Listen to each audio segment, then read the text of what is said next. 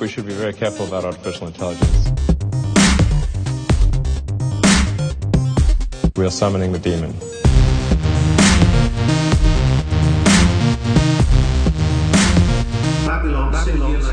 Hey, welcome back to Babylon Singularity. I am your host, Peter Herder.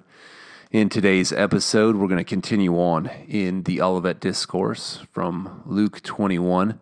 I wanted to start in Luke because Luke says that his gospel is the most orderly. If you open up to Luke 1, he's telling Theophilus why he's writing this gospel account and one of the things that he says about the reasons why he wanted to write this gospel account is because he wanted to give an orderly account. So that doesn't mean the other gospel accounts are disorderly. It just means that Luke went out of his way to be orderly and to try to put things into order. And it, he also says that he has followed all these things closely.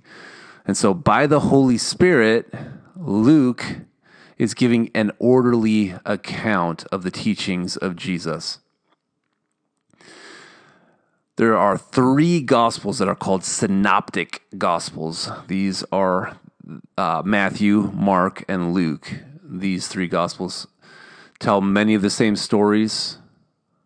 These three gospels tell the the the account of Jesus' life and ministry, his death and resurrection from different perspectives. And each of them have their own flavor and emphasis.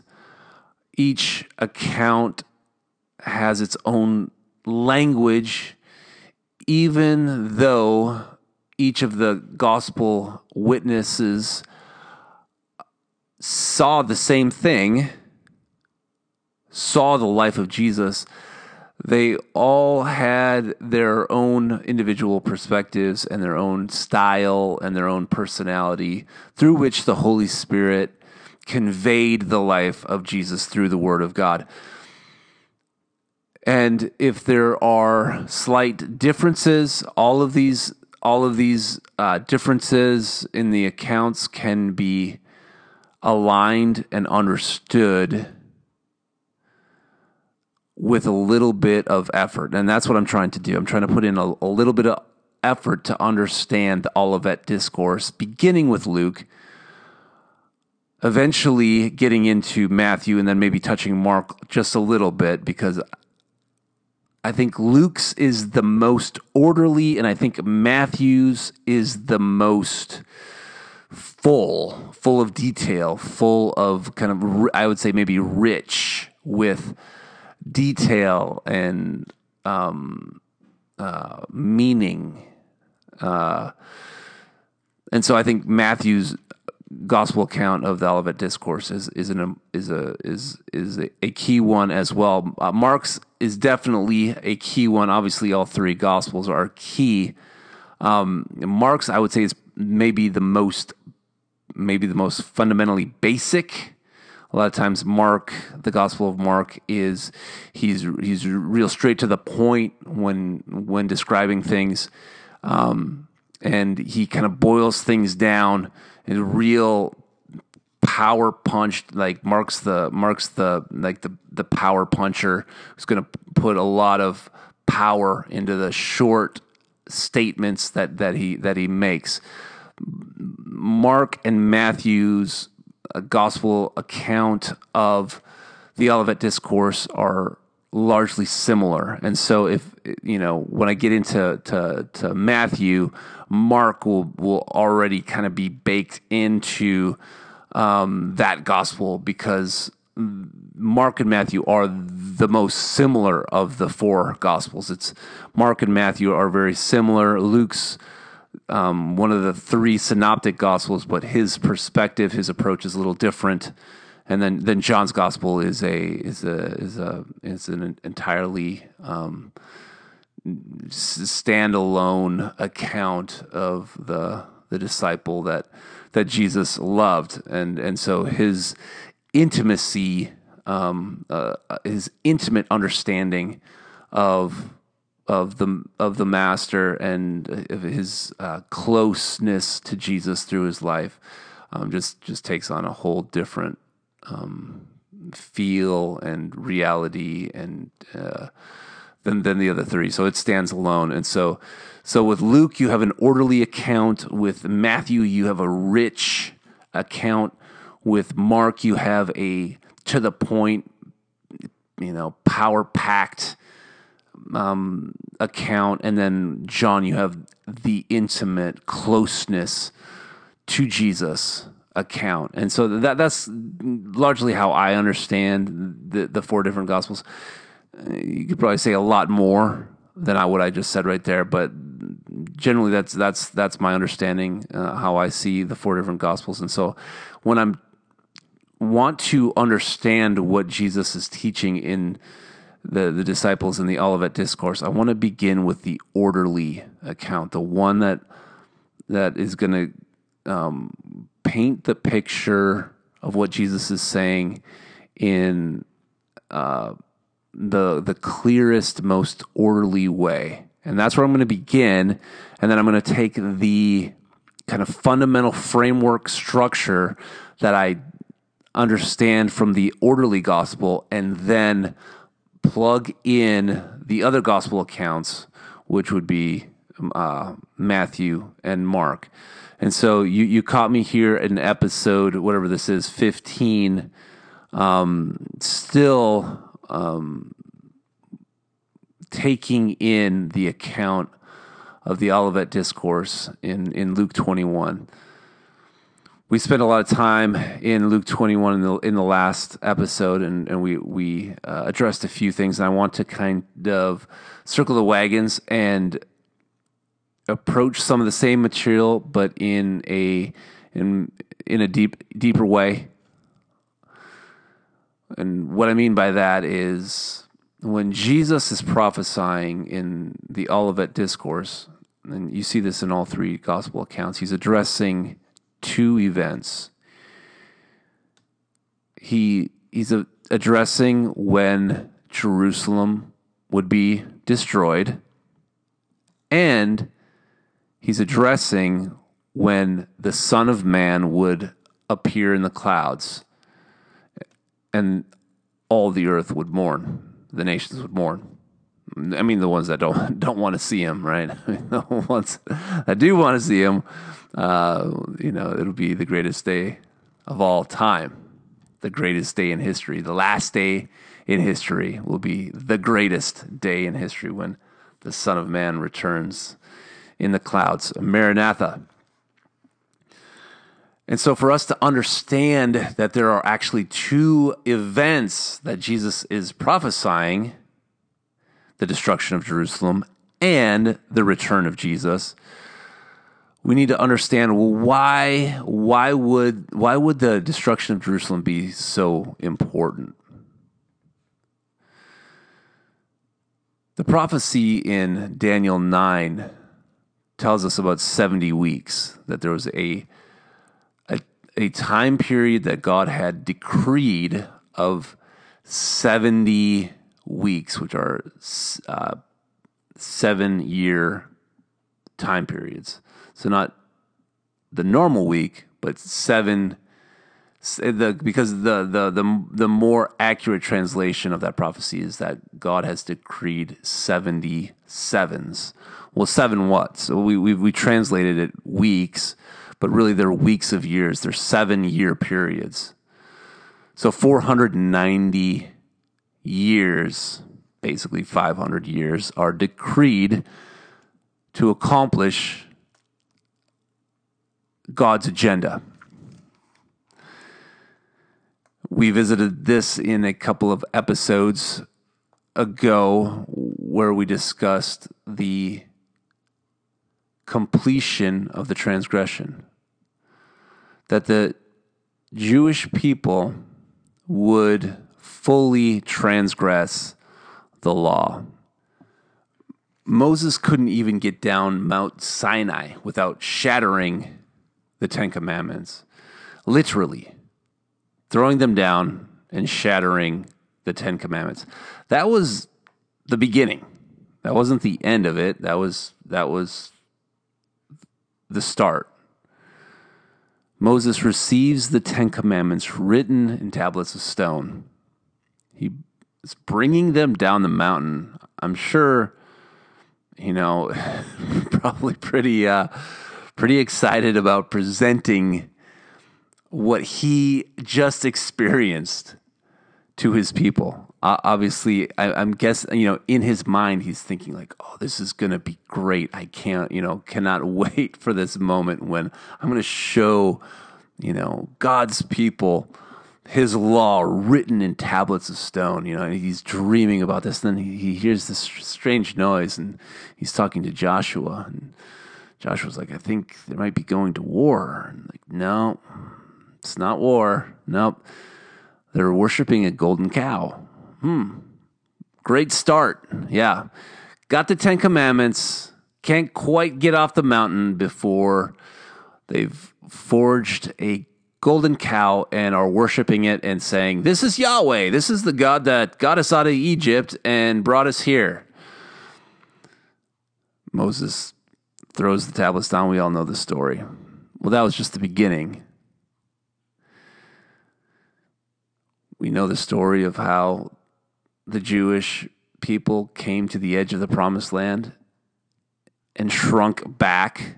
They spent 40 years wandering the desert. An entire generation would die in the desert because they transgressed the law. But that wasn't the end of it either. They entered the promised land under the leadership of Yeshua, Joshua. But their track record really didn't improve. In fact, 10 of the 12 tribes were completely wiped out by the Assyrians, completely destroyed and dispersed. That left two of the 12, which then were conquered by Babylon expelled from the land for 70 years, returned to the land, and that really didn't end the transgression of the law either. They continued to transgress the law. God would send them his friends, his messengers. They would not want to hear what God had to say to them and they would largely punish, stone, and execute God's friends that he sent them.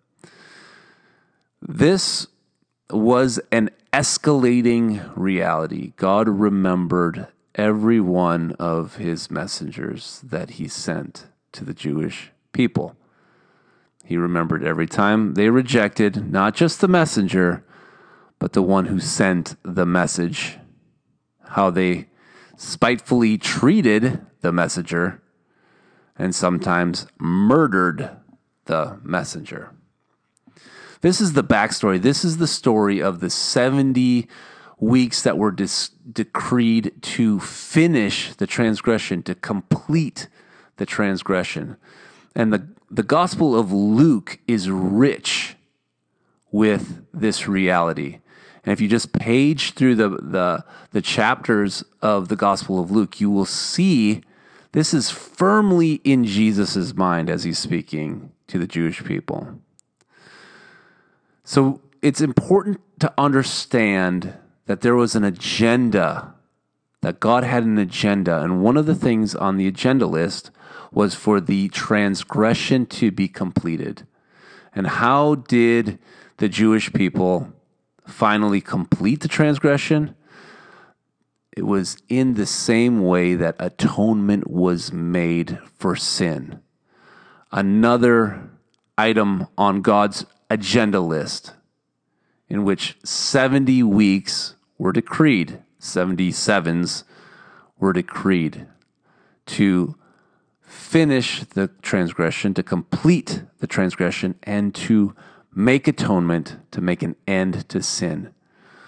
Well, that all happened in the rejection of Jesus, the arrest, mockery, trial, and ultimate crucifixion of the Son of God. That was the completion of the transgression. There is no higher way to complete the transgression than to crucify the Son of God. There's, not, there, there's nothing left on the list after that. You've completed it. You've finished what was started at the foot of Sinai with the forging of the cow. That was the beginning. It began with a golden cow. It was completed with the Son of God hanging on a cross, breathing his last, saying, It is finished. What is finished? The transgression was finished. The atonement was finished. It was all summed up in the glorious death and victorious resurrection of the Son of God. So you're probably like, yeah, right. Show me where that is in the scriptures. Well, we spent some time in, in Daniel 9 about the 77s, so I'm not going to go back there. I'm going to pick this up in Luke chapter 10, where Jesus is giving a series of woes to unrepentant cities.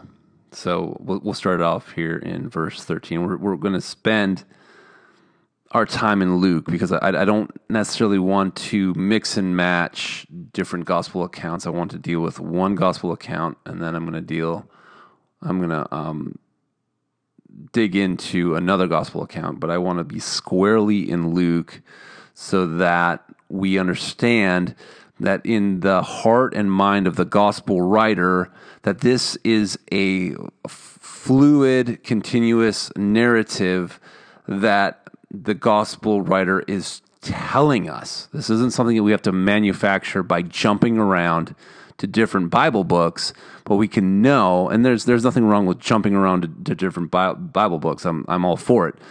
But in this case i think it's helpful to understand like hey this is really in the mind of Luke as he's telling us this story. This is a, a kind of subplot that gives context to Jesus' ministry, and not only Jesus' ministry, but what he's teaching in Luke 21 and why Jerusalem would be destroyed and why it's important to understand this is there are two time periods that Jesus is prophesying because the wrath and vengeance of God was prophesied to come on Jerusalem, and not just Jerusalem, but on those of Jesus' generation. And so the wrath and vengeance of God would come upon Jesus' generation. We need to understand that that is firmly rooted in the gospel account of Luke so that when we read Luke 21, we're not surprised by thinking like, "Oh wow, why would Jesus be so interested in putting all this emphasis on the destruction of Jerusalem?" Well, he was interested in telling us about the destruction of Jerusalem because one of the main subplots of the narrative is that the transgression would be completed by this generation, and that meant something. That came with consequence. Jesus is telling of the consequence of fulfilling and completing the transgression. God took that act with the utmost seriousness, and it had the most devastating consequence. So here's what I'm talking about. Verse 13 from Luke chapter 10. Woe to you, Chorazin! Woe to you, Bethsaida! For if the mighty works done in you had been done in Tyre and Sidon, they would have repented long ago, sitting in sackcloth and ashes. But it will be more bearable in the judgment for Tyre and Sidon than for you. And you, Capernaum, Will you be exalted to heaven? You will be brought down to Hades. The one who hears you hears me. The one who rejects you rejects me. And the one who rejects me rejects him who sent me. So Jesus is giving woes to, to the cities that are rejecting the gospel. He is saying that when the judgment comes, judgment day will be more tolerable for those cities that the Jewish people understood would be severely punished in the day of judgment. He's uh, in in, in uh, the gospel account of Matthew. Jesus even says it would be more tolerable in Sodom and Gomorrah than for you, Capernaum. Capernaum was the good guy city. Sodom and Gomorrah are the bad guy cities right? So when when when you or I or the Jewish people hear about Sodom and Gomorrah receiving the judgment of God, you're like, "Oh yeah, those guys are going to get it. Those guys are going to get is like a double dose, right? Like those guys are going to get wiped out." Well, Jesus is saying it will be more tolerable for Sodom and Gomorrah than for Bethsaida, than for Capernaum which would be shocking to the Jewish people living in, in that day. So Jesus is saying it will be more tolerable for Sodom and Gomorrah than heathen nations that have been basically com- completely godless, that were destroyed by fire and brimstone from heaven. It will be more tolerable in the day of judgment than for these Jewish towns that in Jesus' day seemed to be okay, seemed to be doing what they were supposed to be doing. That's just a small hint of what's coming. So now shoot forward to Luke chapter 11. Jesus is going to give another series of woes, this time not to cities, but to the Pharisees and the lawyers, those who studied the law. Jesus says in verse 46, He said, Woe to you, lawyers, for you load people with burdens hard to bear, and you yourselves do not touch the burdens with one of your fingers. Verse 47, Woe to you, for you build the tombs of the prophets whom your fathers killed. So you are witnesses, and you consent to the deeds of your fathers, for they killed them, and you build their tombs. Therefore, also the wisdom of God said, I will send them prophets and apostles. Some of them they will kill and persecute. Verse 50 So that the blood of all the prophets shed from the foundation of the world may be charged against this generation. From the blood of Abel to the blood of Zechariah, who perished between the altar and the sanctuary, yes, I tell you, it will be required of this generation. The generation that would complete the transgression would answer for all of the innocent blood uh, shed since Abel. Let that sink in. Jesus is saying this in no uncertain terms. The generation that would reject and crucify the Son of God would answer for all of the innocent blood shed since Abel. This can mean nothing else than God would vi- visit the generation that rejected and crucified the Son of God with unprecedented vengeance and wrath. It's spelled out as clear as day. There is no other generation that would answer for this. The wrath and vengeance of God for all of the innocent blood shed on the earth would be required of the generation that rejected and crucified Jesus. You've got to let that set sink in.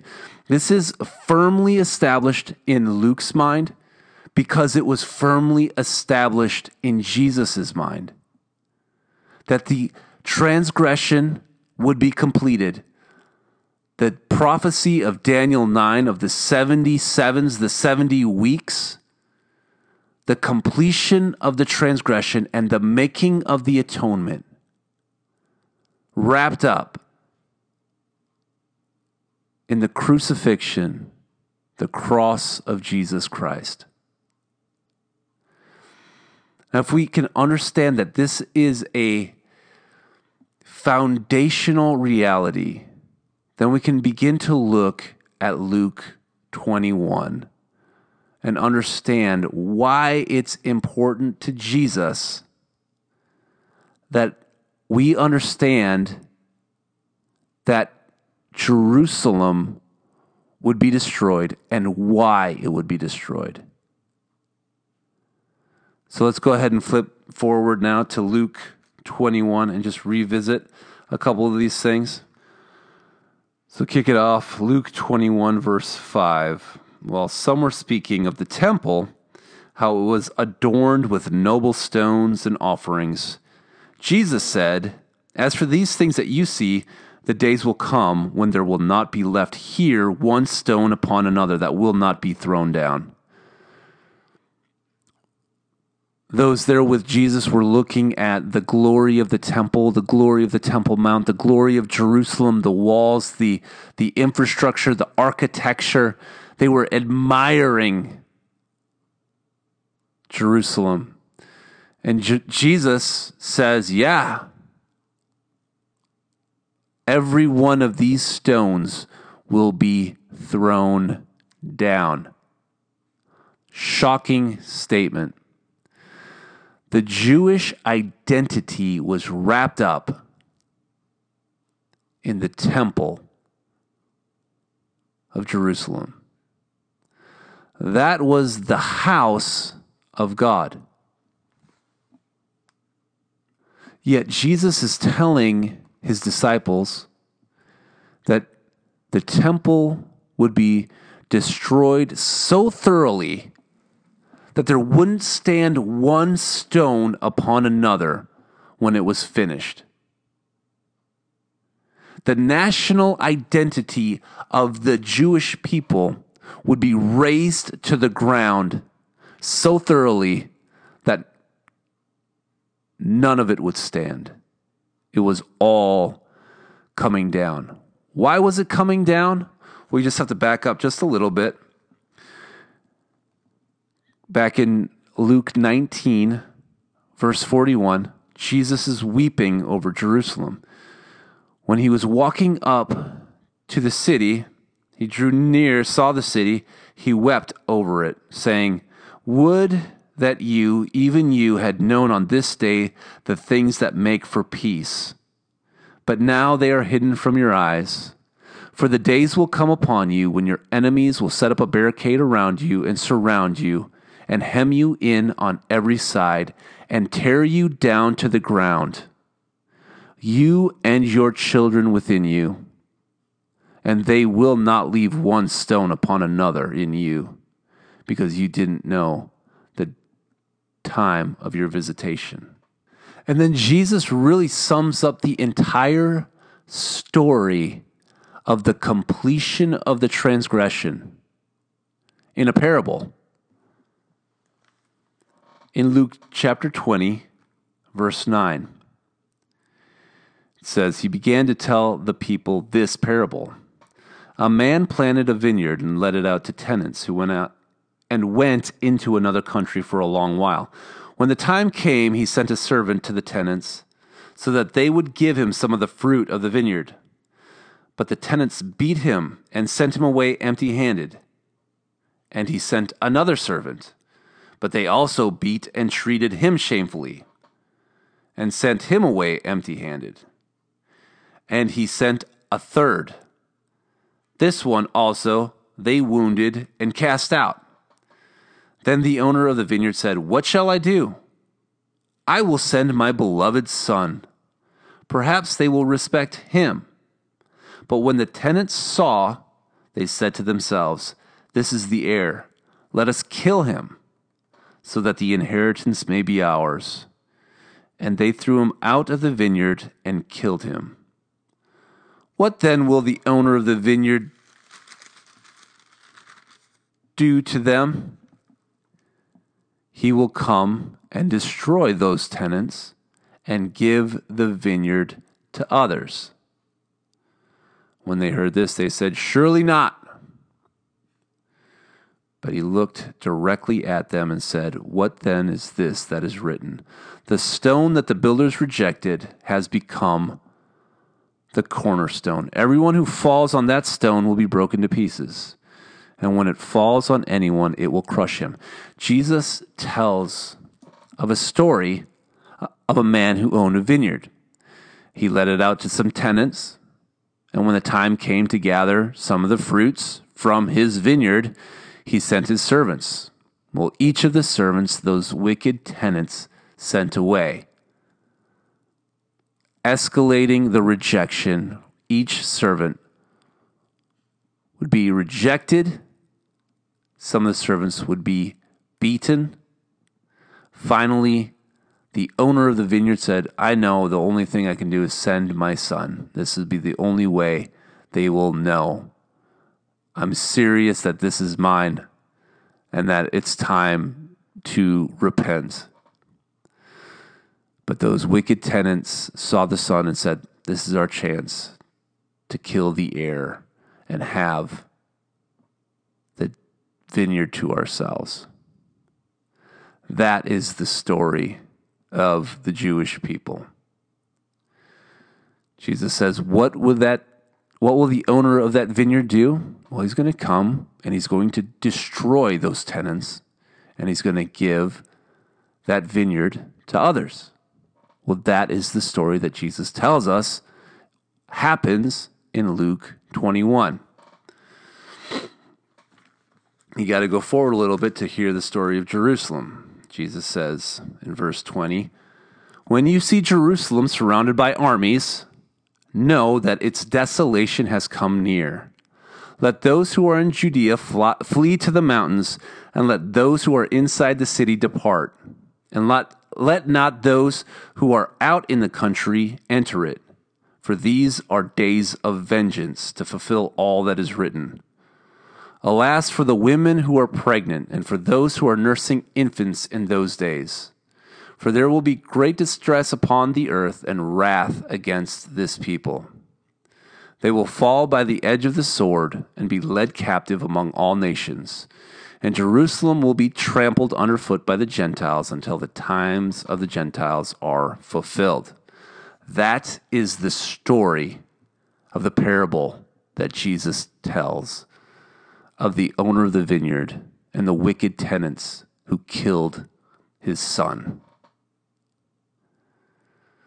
Jesus promises that God's wrath and vengeance would be visited upon the generation that completes the transgression. That is exactly what happened to Jesus' generation. Jerusalem was surrounded by armies. Jerusalem was razed to the ground by a pagan army. The vengeance and wrath of those days were so great that the Roman general who commanded the armies to destroy Jerusalem came back to Rome with a hero's welcome. They offered him the wreath of victory to celebrate subduing Jerusalem to Roman supremacy. The Roman general Titus refused to accept the wreath of victory. Why did he refuse the wreath? Because he said he was merely an instrument of the God of the Jews and his wrath against his people. Titus understood And God made sure Titus understood that what he accomplished was not against the God of Israel. It was not against Yahweh. Yahweh made known to Titus that Titus was merely a tool, merely an instrument of Yahweh. That's why he refused the wreath. He knew if he received that wreath and pretended that he conquered the God of the Jews, he'd have trouble. The God of the Jews would make sure of it. The God of gods would make sure that Titus understood who he was. So Titus said, Nope, it wasn't me. It was the wrath of the God of the Jews against them. I was merely an instrument. And that is the story that Jesus tells of the fall of Jerusalem. And if you're wondering what I'm talking about, I encourage you to look at the historian Josephus, the Jewish historian Josephus, and read his account of the fall of Jerusalem in 70 AD. There can be no question of the fierceness of God's wrath and vengeance against a people as when you read the account of Josephus. God made the account of the fall of Jerusalem so abhorrent that if just to read it, you'll never forget. The incredible death, despair, terror, and horror unleashed in Jerusalem in those days. Don't take my word for it. I'll be like the guy from Reading Rainbow, Geordi LaForge, when he said, "Don't take, don't take my word for it. Read Josephus, the historian. He'll tell you all about it." The fall of Jerusalem in AD 70, the vengeance of God. And how can we know that Jesus wasn't talking about no, no, no. You know, there, I, there's many people would say, no, no, no. There, you got it wrong. It's not 80, 70. No, no. Jerusalem's going to be destroyed again right before Jesus returns. I don't think so.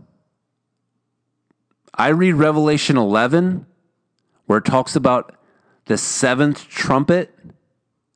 I read about a people in Jerusalem who fear God and give glory to the God of heaven.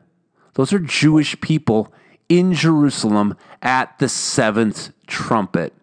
That is a turning of the Jewish people at the last minute in human history before the seventh trumpet blows.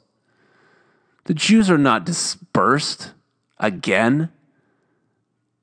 The, the times of the Gentiles doesn't happen again. Jesus told us the parable of the man who owned the vineyard and the wicked tenants who rejected the man's servants and ultimately rejected and killed the man's son. What would happen to those guys who did that? The owner of the vineyard would visit those guys and kill them and hand that vineyard over to others. Well, that was exactly what happened to Jerusalem. The cornerstone was rejected. The chosen, perfect stone upon which all else would be built was rejected by the builders.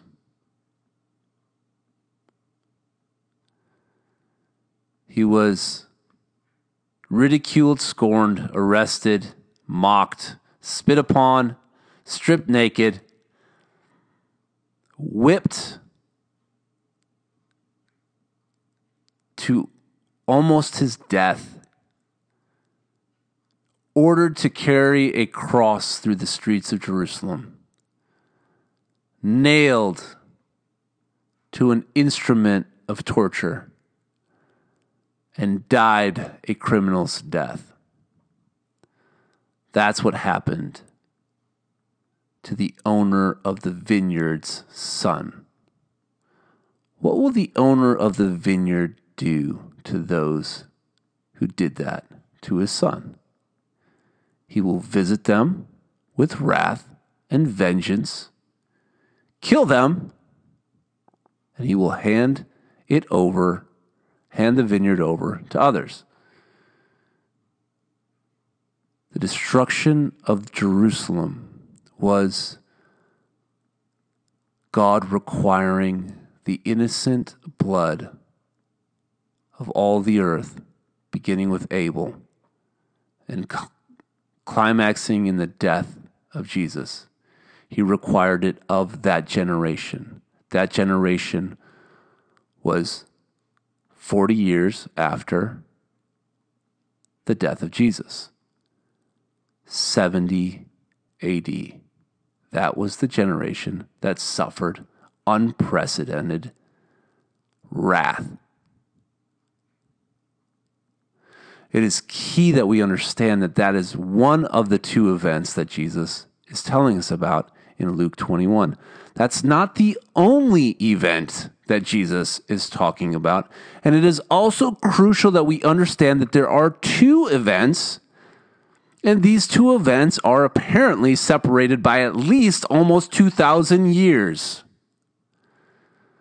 One event is the destruction of Jerusalem.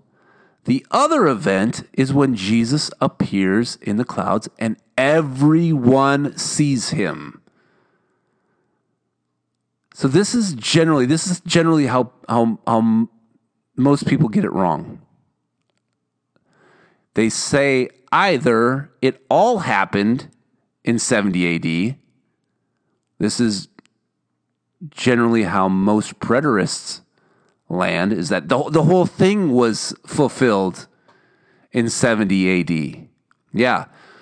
Not just the not just the destruction of Jerus- Jerusalem, but also the appearing of the Son of Man in the clouds.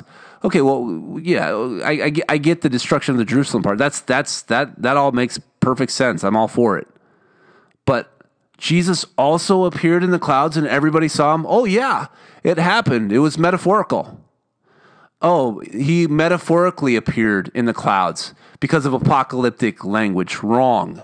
That's wrong. Jesus has not appeared in the clouds yet. I don't care what kind of apocalyptic genre expert you think you are. Jesus has not returned in the clouds yet. The other problem is to say, oh, 80, 70, that was, that was quite a coincidence, wasn't it? That's weird, huh? Um, but that wasn't the main one. The, the main time uh, when Jesus, uh, Jerusalem's going to be destroyed is right at the end, right before Jesus shows up. That doesn't make sense either. That doesn't fit the narrative that Jesus is telling. Jesus is telling us that the vengeance of God would visit the generation that rejected and killed Jesus. That's what he's saying. He's saying it repeatedly, and he's saying it as clearly as he possibly can say it. So, no, these two events do not belong together. They don't belong, the, the events of the destruction of Jerusalem and the appearing of the Son of Man do not belong tied together in the same event. They don't belong in 80, 70, and they don't belong in whatever it is 2070 either right it's it, both events do not land in 8070 and both events don't land in 2070 one event is in 70 AD and the other event you know, I'm just making this up. I'm not picking a date. I'm just making it up for the sake of being clear. The other event would be 2070 ish one 70 AD, the other 2070 AD ish. It's imperative that we understand these are two separate prophetic events and that these two events are separated by thousands of years. If we can understand that, then we have a fighting chance to understand what Jesus is telling us in Luke 21. If we throw them all together, I think we're going to be confused because that's what I get a lot of times when I hear people throwing stuff together. It's a very confused, garbled message that really doesn't take the larger script, uh, narrative of the Bible at face value. To properly understand Luke 21 and the Olivet Discourse, you have to understand that there are two events that Jesus is telling us about. The first event is the destruction of Jerusalem that happens AD 70. The second event is the appearing of the Son of Man in the clouds of heaven with great glory, which I believe is going to happen somewhere around 2070 ish, give or take 50 years or whatever it is. I, you know, I'm, I'm not going to pick dates. I'm just, I'm just using 2070 for sake of argument. Because here's the problem with mixing those two events together, either in 8070, as a preterist does, or as conventional eschatology would, would say that the destruction of Jerusalem happens, you know, right at the end eh, around the year, let's say 2070. The preterists would say the destruction of Jerusalem was fulfilled and Jesus appeared in the clouds, metaphorically in the language of apocalyptic writings. Well, that doesn't make sense. We all know Jesus didn't appear in the clouds. And as creative and as interesting an, an argument can be made, uh, they have put them forward, but they all do not hold weight because Jesus did not appear in the clouds with the angels of heaven in great glory. It never happened. And so the explanations are lame. You're stuck with lame explanations. So if you're stuck with a lame explanation, just drop it and find a better one. Discover the, the right paradigm so that you're not stuck with a lame explanation. The other option is to put both events at the end and say, well, G- uh, Jerusalem uh, is going to get destroyed again, even more so than it was before. And so the destruction of Jerusalem in AD 70 was just a type, it was a foreshadow of the real destruction that's coming.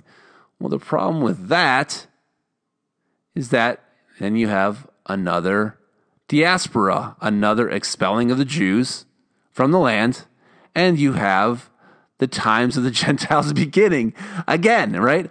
We know that the times of the Gentiles have been going on for the last 2,000 years.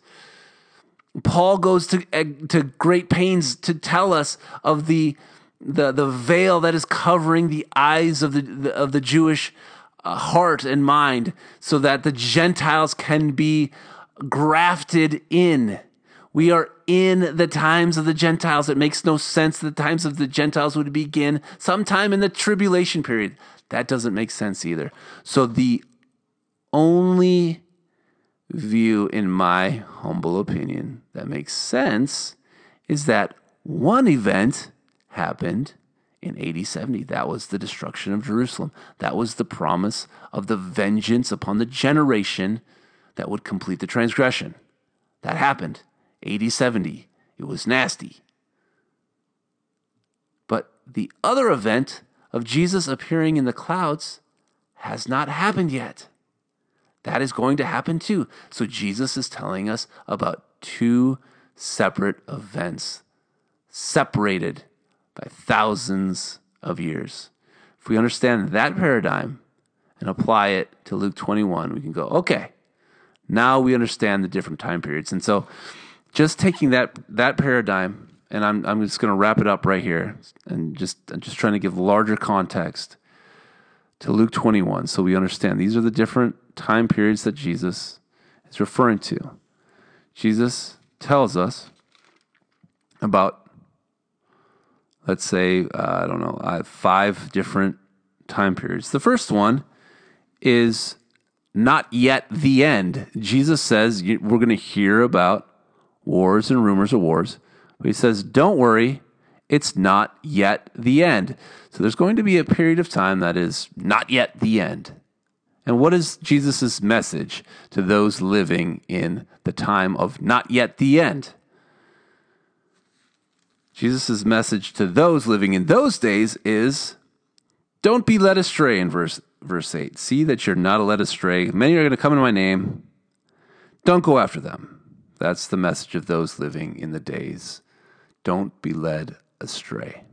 Simple enough. Then there is the events of the end. Jesus says, Well, what's going to kick off the events of the end? Jesus tells us in verse 10 the events of the end will be kicked off by nation rising against nation, kingdom against kingdom. There will be great earthquakes in various places, famines and pestilence. And there will be terrors and great signs from heaven. So Jesus is saying the events of the end will be kicked off with global war, unprecedented natural disasters, and terrifying signs in the skies. Those are the things. So the events of the end are those those events. Global war, unprecedented natural disasters, and terrifying signs in the skies. But then Jesus also tells us of another time period. He says there will be a final persecution when they're going to You'll, you'll be hated by all nations for my name.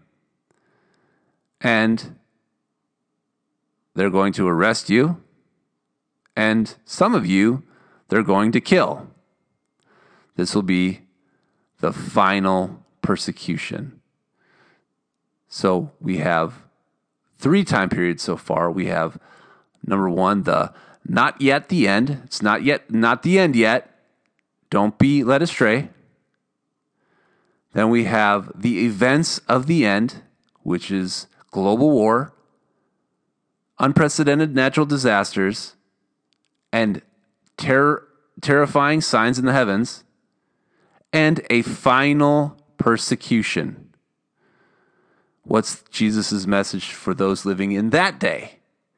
Jesus' message to them in that day who live in that day is hey, when they come to kill you, they're going to ask you for a testimony, and that is going to be your opportunity.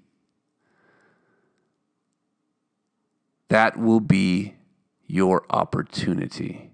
And he says, now, the message for those living in that day is endure and don't worry about what you're going to say. I'll take it from there. Jesus promises you don't even have to, you know, think about what you're going to say when they ask you for your testimony. Jesus is saying, I will speak through you and I'll give you wisdom that your enemies cannot withstand, cannot contradict.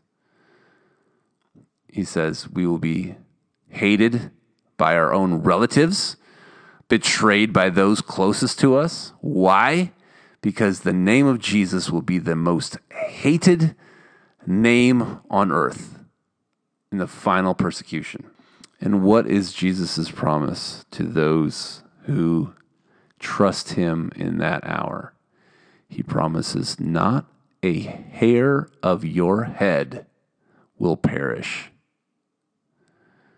You will walk through that day you will walk through that door, and when you walk and get to the other side, walk through that door and look at yourself in the mirror, you will see you're not missing a single hair on your head. You are fully intact forever more. So I, you know what, I, I probably need to come back maybe one more time and kind of get into the nuts and bolts of these different time periods, I'm probably pushing too hard and pushing too much into this episode. I probably should just leave it with the context of understanding the two different events of Luke 21.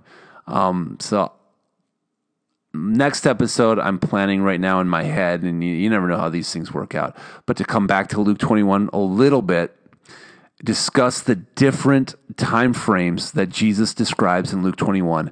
I'll just give you the list of them right now as, as far as I can see them.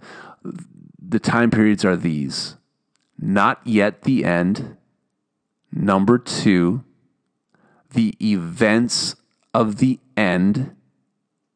Number three, the final persecution. Number four, the destruction of Jerusalem. Number five, the times of the Gentiles. And number six, the appearing of the Son of Man in the clouds with great glory. Those are the, I guess there's, I say five, I guess six time periods that are specifically and clearly stated in Luke 21. And I believe this will build a framework in which I can then jump into Matthew 24 and look for these same time periods. Because the Olivet Discourse, the Olivet teaching, the teachings of Jesus to his disciples during this Olivet Discourse is, was the same fundamental message. The message in Mark 13 and, and, and Matthew 24 isn't a different message than the message of Luke 21. These three accounts tell of the same account. And so, if we can understand the order of Luke 21, we can then apply the order of Luke 21 to the richness of Matthew 24 and have a working framework with which to understand what Jesus was t- teaching in the Olivet Discourse. Oh, I feel like I I don't even know if I got to what I wanted to get to. I don't even know what I had in mind initially, but I feel like I just hope the Lord had his way in this episode. I hope you received from the Lord. I hope you are encouraged. I hope I hope you're fired up to dig into the Bible. I, I hope you, you take issue with me and, and want to find out for yourself. I'm not telling you I'm not telling you what to believe. I'm not telling you how you should understand what Jesus is Jesus's teachings. I'm not I'm not telling you anything. I'm sharing with you what I've seen in the Bible. And I encourage you to look for yourself. Look for yourself. Dig into the Word of God. It is the most important book in the world. It has the most important truths in the universe. There is no greater way than you can that you could spend your time than by seeking God through the word of God, through reading your Bible and prayer. So I'm going to leave it there and I'm just going to encourage you saints as we look toward that day when Jesus will appear in the clouds with his angels, that we will be watching, we will be praying, and we will be proclaiming that Jesus is King. That concludes this episode of Babylon Singularity. I want to thank you for tuning in. If you're looking to hear more from me, you can find me on Twitter as well as my website, babylonsingularity.com. I've also authored a book titled Babylon, available on Amazon. I look forward to hearing any thoughts or feedback, comments that you may have to help me make this show better. I do hope it's a blessing to you, and I hope that you'll tune in next time to Babylon Singularity.